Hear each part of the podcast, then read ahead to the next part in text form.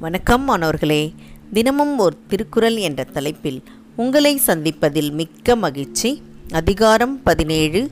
அழுக்காராமை குரல் நூற்று அறுபத்து நான்கு. அழுக்காற்றின் அல்லவை செய்யார் இழுக்காற்றின் ஏதம் படுபாக்கறிந்து.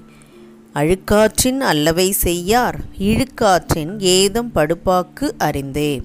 இதோடைய பொருள் பொறாமை என்னும் தவறான குணத்தினால் துன்பமே ஏற்படுவதை அறிந்தவர்கள் பொறாமை கொண்டு தீய செயல்களை செய்ய மாட்டார்கள். பொறாமை கொண்டு தீய செயல்களை செய்ய மாட்டார்கள். அழுக்கு அப்படின்னா அது மன அழுக்கு பொறாமை இதை தான் சொல்கிறாங்க அழுக்காற்றின்னா அது பொறாமையை தான் சொல்லப்படுகிறது. அப்போ நம்மிடம் உள்ள அந்த தீய குணம் பொறாமை என்ற தீய குணம் அடுத்தொரு மீது இருந்தால் அது நமக்கு கேட்டதை தான் விளைவிக்கும். நமக்கு தான் கேடு நமக்கு தான் துன்பம் அப்படின்னு சொல்கிறாங்க அப்போ இதை நல்லா உணர்ந்தவர்கள் என்ன செய்ய மாட்டாங்களாம்? பொறாமப்பட மாட்டாங்களாம். நல்லா உணர்ந்தவர்கள் பொறாமைப்பட மாட்டார்கள். அப்போ அறிவுடையவர்களோ ஆன்றோர்களோ இந்த பொறாமை குணத்தை கைவிடுவார்கள் அப்படின்னு சொல்கிறாங்க இதை நம்ம மகாபாரதத்தில் பார்க்கலாம் பாருங்களேன். தர்மர் என்ன செய்வார்னா சூதாட்டத்தில் அத்தனையும் இழந்துருவார். அதனால் வனவாசத்துக்கு போகிற மாதிரி ஆயிரும். இப்போ வனவாசம் முடிந்த உடனே கிருஷ்ணர் வந்து தர்மர்கிட்ட கேட்பார் இப்போ என்ன செய்யலாம்? அப்படின்னு. அதுக்கு தர்மர் சொல்வார் தூது அனுப்புவோம் துரியோதனனுக்கு தூது அனுப்புவோம் அப்படின்னு சொல்வார்.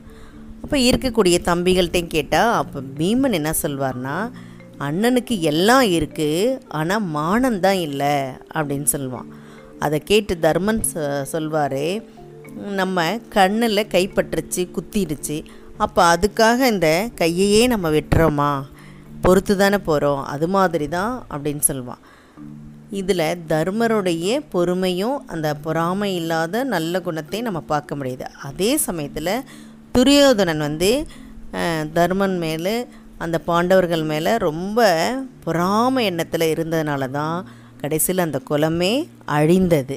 அதனால தான் இங்கே என்ன சொல்கிறாங்க பொறாமை வந்து கேட்டை தான் விளைவிக்கும். நமக்கு துன்பத்தை தான் தரும். அதனால் அந்த பொறாம குணத்தை கைவிடணும் அப்படின்றது தான் இந்த குரல் நமக்கு உணர்த்தது. சரியா மாணவர்களே?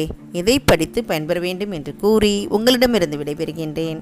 இதை வழங்கியவர்கள் ஐடிடி திருப்பத்தூர் மற்றும் இரா வனிதா தமிழாசிரியை காரைக்குடி. நன்றி நன்றி மாணவர்களே நன்றி.